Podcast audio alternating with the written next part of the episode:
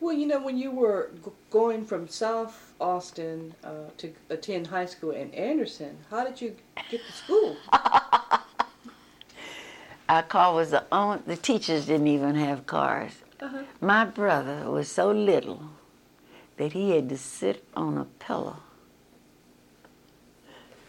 to drive the car. Mhm.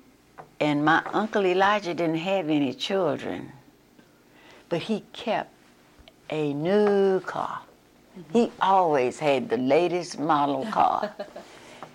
he let my brother drive through the neighborhood and pick up John's sisters and, and, and, and, and the other first cousin and pick me up.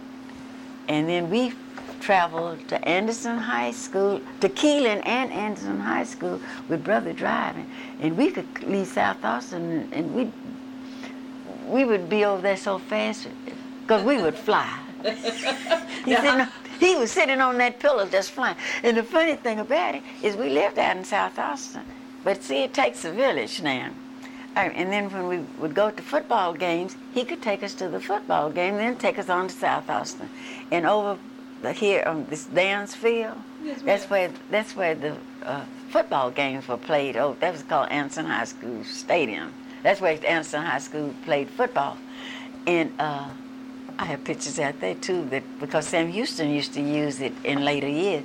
But uh, when we would leave a ball game and go over 12th Street, we thought we were a long way from home. Nobody know how we were flying. But you know what?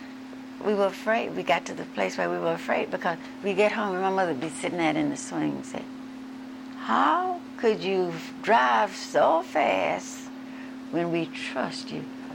You couldn't tell us that, that my mother didn't, didn't have some kind of power that, to know what was going on.